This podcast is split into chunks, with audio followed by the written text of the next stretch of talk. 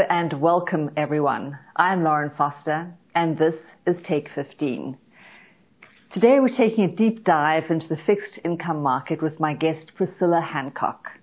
Priscilla is Managing Director, Senior Fixed Income Strategist and Head of the Fixed Income Insights team at JP Morgan Asset Management. I'm pleased to have her here with me today. Welcome, Priscilla. Thank, Thank you, you so much for joining us. Great to be here. So, what are you telling your private clients uh, today when they ask, should we stay in fixed income as the Fed raises interest rates on the path to rate normalization? So, there's a many part answer to that question. And you're actually right. It's the question we get asked all the time. Um, the first thing that I would say is, in some respects, my answer is no different today than it ever is, which is that high quality fixed income, you know, it plays a very important part in our clients' diversified portfolios high quality fixed income, whether it's a municipal bond portfolio if you're a taxpayer, whether it's a treasury bond portfolio or a diversified fixed income portfolio that might be uh, represented, for instance, by the Barclays Aggregate Index. Those are the only asset classes that are negatively correlated to equities. Now, although we've seen some periods this year where the correlations have been wrong way, everything sells off at the same time, in general, that negative correlation is a really important part of portfolio construction. So first thing I tell people is that hasn't changed, even in a rising rate environment. Second thing I tell people is that in fact the falling rate environment that they've experienced for the last 32 years was probably the worst thing that ever happened to them. Everybody says, how could that be? Well, it felt good because the value of your portfolio went up. But in fact, as the value of your portfolio went up, you had gains, which you might have paid taxes on, and you ended up with a portfolio that yields significantly less than you might need for your long-term needs. And in fact, rising rates, while there might be some short-term pain, actually have much more longer-term gains. And in fact, the math of high quality fixed income suggests that as long as you hold a portfolio for its duration, it could be a ladder, it could even be a mutual fund. It actually, the math works the same. Your total return will be the yield you bought in at. But as rates move up higher, in fact, you're rebooking higher yields, you'll probably do a little bit better. And once you hit duration, you're doing even better. So rising rates are a good thing for our clients. It's all about time horizon, though. They have to have the patience to live through that short-term pain. So a two-part question now.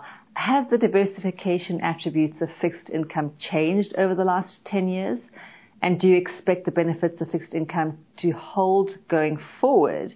And then following on from that, how should long-term investors look at fixed income? So, great question. I mentioned briefly in my first comments that there have been some periods where those correlations haven't held. But in fact, if I go back to 2008, the correlations have held, and the correlation of, of uh, high quality portfolio, let's use the Barclays Aggregate Index, is somewhere around negative 0.3 to equities. So I would say that's a pretty strong indication that it works.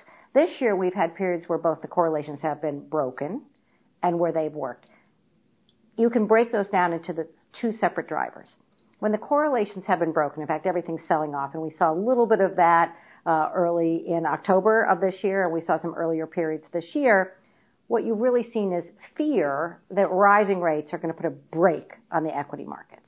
And all of a sudden, equity companies won't be able to sustain financing at higher costs. That's certainly one of the messages the markets are telling us. In fact, we don't think we're at those levels.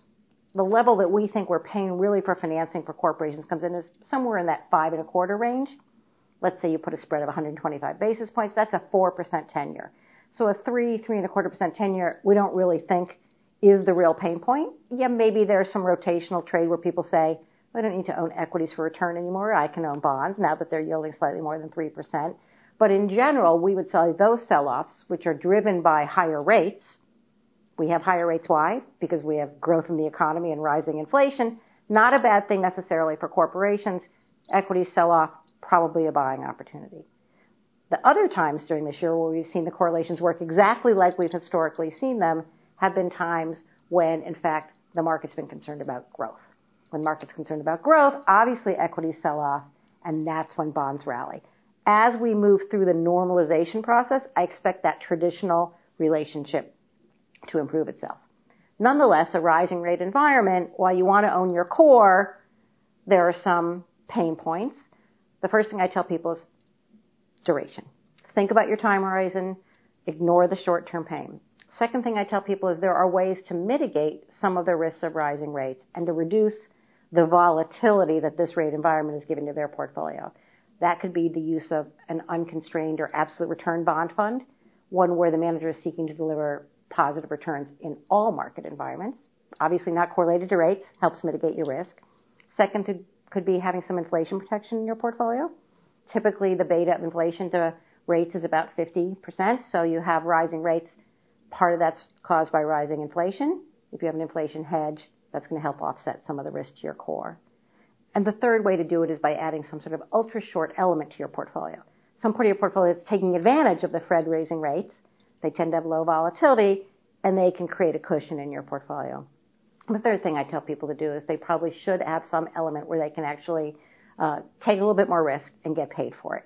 And that would be something like U.S. high yield, which even though spreads are near their tights, defaults are moving lower. We're moving into an environment where defaults are going down. Some predictions are closer to zero for next year. Sure, spreads are tight, but you're more than compensated by that risk of default, and the economy is still growing.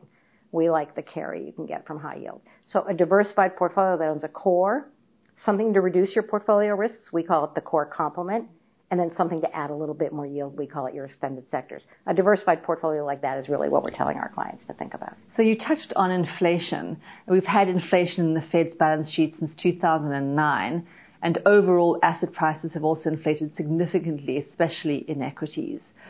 What do you think will happen as the Fed reduces its balance sheet? Do you expect the opposite to happen? That is, will there be a commensurate deflation in, in asset prices? So that's a great question, and we think we're using the words inflation to mean two different things, right? One is the cost of goods inflation. One is the price of, of risk assets, if you will. So no question, you can imagine that if QE was positive for risk assets, QT should be the opposite. I think there's a lot of questions about some of that. I do think it's one of the things adding to volatility as we've come into the fall of 2018. Concern about the Fed winding down its balance sheet. Lots of questions about whether or not it's flow that's more important than stock because the balance sheet is still pretty big and we frankly don't really think the Fed's going to go that far. If we looked at the general rate of increase of the balance sheet, ignoring QE and everything that started in 2009, you know, we'd probably be at a level at three and a th- three to three and a half trillion anyways. So how much will the Fed carve off? Hard to know. Rest of the world, what they might be slowing their purchasing, they're not coming anywhere close to winding down their balance sheet. So more stock everywhere that has absorbed some of what's going on. As we see real rates move up, because most of what we've seen so far has been an increase in inflation driving rates higher. Now real rates are catching up. Yeah, I think you'll see more volatility. You'll see a little bit more impact on the markets. But right now we're seeing economic growth, and that is actually justification for higher asset prices. So certainly on the equity side, I think there's a little bit more room to run, even if we have some of these corrections which are normal. On the fixed income side, yes, you'll see some weakness um, in you know core rates. Uh, rates move up, so the prices obviously you know prices up. I mean rates up, prices down. Typical fixed income number. Probably a little pressure on those sectors that don't have very much spread in them. But the credit spread markets still offer an attractive way to diversify your portfolio in the near term. Obviously, we're looking further out, maybe a, a coming recession. Lots of market participants are saying 2020. I think our expectation is the Fed, at the rate they're going, can engineer a soft landing. So that probably means rates don't have a lot farther to go. But it also means that the equity market doesn't have to experience a major sell-off. We can sort of just glide into the next part of the cycle. So investors have been pouring trillions into passive indexed funds and ETFs. Can you talk about the problems with a passive approach to fixed income investing? Why shouldn't investors use Bloomberg Barclays US Aggregate Index as a proxy for overall bond market and as a core holding? Well, so I think that's a there's a lot of nuance to that question, and there's a lot of great things about the Bloomberg Barclays um, U.S. Aggregate Index. Uh, first of all, is that it does experience and has shown that negative correlation equities over time, and it does it with very low volatility. Those are really good benchmarks for your portfolio. So I wouldn't want to throw those benchmarks out. But passive, um, in general, is an issue in the fixed income markets for a couple of reasons. The first reason, of course, is that there's no such thing. You cannot replicate an index even if you tried, right? Not all bonds are available. You have to be able to go out and pick a smaller basket. So there's an element of active even in passive. But when you think about the composition of a fixed income index versus the composition of an equity index, you think about an equity index, the value of the index goes up, individual equities have gone up in value. Now, one of two things has happened. Either their P has expanded or their earnings have expanded or both. Uh, both of those are probably okay things. You know, there's a level at which the P is probably too high, but those are both good things. The way you become a bigger and bigger part of a fixed income index is by issuing more debt. So our indices are, some people use the term market cap weighted. It's not exactly accurate, but they are weighted to the biggest debtors. So right there, when you're buying an index, you are buying issuers that have a lot of debt. There have been times when this is really an issue. So we can go back and look at the emerging market index several years ago. One point it was 7% Venezuela. It was only two issuers and they were both rated in the triple C category. You want to own that in your portfolio? Maybe not. If I look at the muni bond index today, the biggest issuers, the biggest states are California and New York. Well, as a result of tax reform today, bonds in California and New York trade way through the market. Their yields are much lower than national rates because the high taxpayers in those states really are demanding their bonds. Well, if you don't live in New York and California, do you want to own a portfolio overweight bonds that aren't yielding very much? Probably not, right? So you can see some basic issues there. The issue in general we have with the Barclays Aggregate Index today is the fact that it is composed mainly of three things. U.S. Treasuries, U.S. agency pass-through mortgages. So those are, you know, uh, your investor, your, your homeowner has a 30 year amortizing home loan right? They make a payment every month to their bank. It gets passed through to the bondholder, me as an investor. The problem with those bonds is, of course, if rates go up, the homeowner says, well, I have a juicy low interest rate mortgage and I'm going to hold on as long as possible. So the duration tends to extend. If rates go down, of course, the homeowner rushes to their bank and refinances and I as an investor get my money back at par. So rates go down and the value of my bond doesn't go up like it should.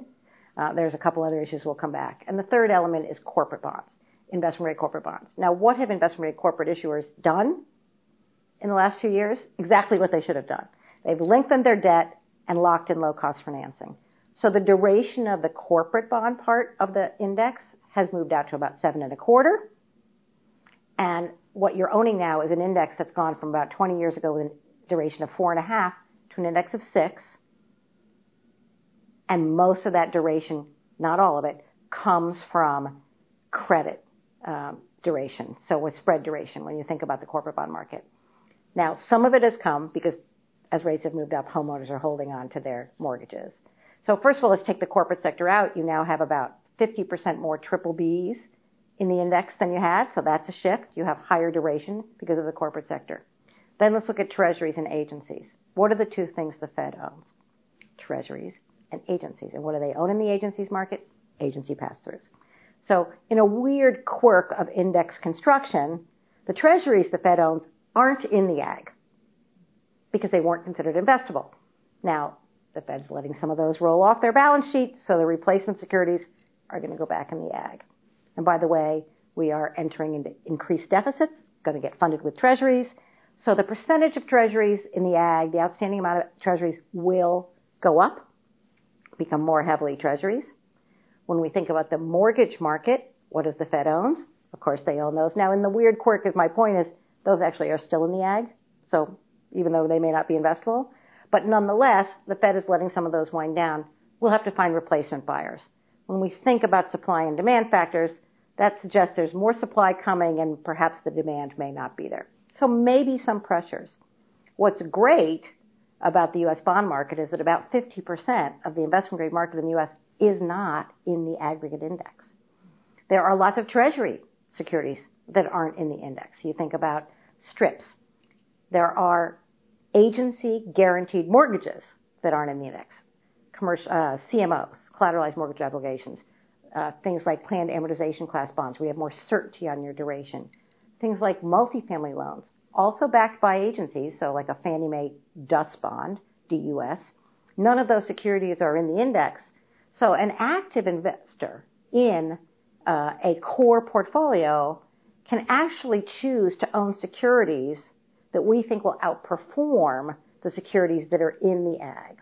Passive, uh, certainly there's some certainty with regard to the index, but if you look back historically over any rolling three-year period, and you're in a passive aggregate index uh, ETF, your return has been the index less fees. So if we think the index will underperform, you're going to have the underperforming index less fees. We think that an active manager can find much more attractive ways to put your core money to work, still get that low volatility, still get that negative correlation to equities, but outperform as rates rise. So earlier on, you briefly touched on muni bonds. Yes. Um, can you talk about the municipal bond market and where you see risks and opportunities?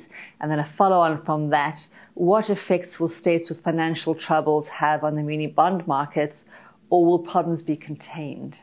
So that's a good question. It's more the systemic versus versus idiosyncratic risk issue. Uh, first thing, let's talk about what's going on in the muni market. From a fundamental standpoint, in fact, state and local government balance sheets are pretty stable right now. The economic uh, growth in this country and the stabilization of the economy has been great for state and local governments. And so, in general, when we look in the short run, balance sheets look better. Now, there's certainly some long-term looming issues. We've been talking about them for some time, and they really center around unfunded pension liabilities and unfunded what's called OPEB, which is OPEB stands for Other Post-Employment Benefits. It's pretty much retiree health care in general. There are some states where that is severely underfunded. Illinois is the poster child. I think most of us know that, uh, followed by New Jersey. Um, but a couple of other states people may be less aware of, for instance, are Connecticut or Kentucky. Now, Illinois is by far the, the riskiest. It's, it's at a level where our analysis suggests that there probably is no good solution for them. It's not going to mean that we're going to have defaults in the near term. In fact, most of these programs are probably solvent for the next 20 years but it is a looming issue and over time will crowd out all other ways that the state of Illinois can, can meet their funding needs. So we do have some long-term concerns, particularly because there's not a good legal solution. Because if you look at pensions, what's been pretty much guaranteed to retirees has been guaranteed to retirees, guaranteed in many cases, not contractually, but constitutionally. Very hard for states to get out of some of these. So there are some states we're concerned about. But even in those states where you're concerned, you have to recognize that there are issuers that aren't impacted by the state at all. You think at private universities. Uh, you think in a state like New Jersey, Princeton. Princeton has no, you know, if, if it sells off, it's only because it got caught up in the fray of, oh, it's in New Jersey. Great buying opportunity. We saw this when Detroit got into financial trouble, that some of the AAA communities in Michigan traded off because Detroit was trading off. Guess what? Great buying opportunity. We still think there's a really good selection of opportunities out there, but the looming issue for some states is this pension issue. Now, tax reform has created an environment where, in high tax states in particular, munis are extremely attractive. Munis are attractive versus uh, really, in general, uh, corporate bonds and treasury bonds. But if you live in New Jersey or New York or Connecticut, or Connecticut's moving up, but California and New York are really the poster children, you're paying up to buy muni bonds. One other impact of tax reform, though, that people may not be paying attention to is the fact that, as we know, corporate tax rates went down. People always talk about, well, property and casualty companies buy muni bonds. And it's true, we've seen demand slow there. We haven't really seen selling yet. What people don't focus on, however, is that banks are among the biggest broker dealers in the market. And one of the impacts of tax reform on the muni market has been that we continue to see liquidity being reduced because now banks are less incented to own inventory. They already had pretty low incentive to own inventory. Well, that's gone down now that the after-tax benefit of holding inventory has also gone down. Okay, great. So final question, taking the long view, uh, what kinds of attributes or characteristics should fixed income portfolios have to be well positioned for the future? Well, as I mentioned, even though bonds with duration, high quality bonds with duration seem like they, you wouldn't want to own them in a rising rate environment, it's actually your friend as long as you can live through the short term pain. So the first attribute I would say is you need to own duration because you need to have that offset to equities. If you don't have duration, you don't get that. It's great. 10 year bond is rallying. Well, if you have only short term paper, you're not going to benefit from that. So you need to own that, but you need to think about the duration of your core in relation to your own time frame. If your time horizon is two to three years, obviously, you shouldn't go past two to three years on your core. But you need to think about, as I mentioned earlier, a way to bring down volatility in your portfolio. I talked about some ways to do that. And you also need to recognize that you probably want a little bit of yield in your portfolio. Um, so we like high yield today, but we should always remember you have to monitor your portfolio. Market conditions change. There may be times when you want to readjust. And so there's no perfect mix for everybody. Everybody's mix is going to be different depending on what both their short and long term goals are. If you have a client that has a lot of money and all they want to do is not worry about losing any of it, they can own more of those, what we call core complement, those things that reduce portfolio risk and take some of the higher octane risk and some of the duration risk out of their portfolio. So every client will have a different mix, but I think diversification, diversification to your equities and diversification within your fixed income both remain keys. It's been a very engaging discussion, Priscilla. Thank you very much, and thanks to everyone for listening.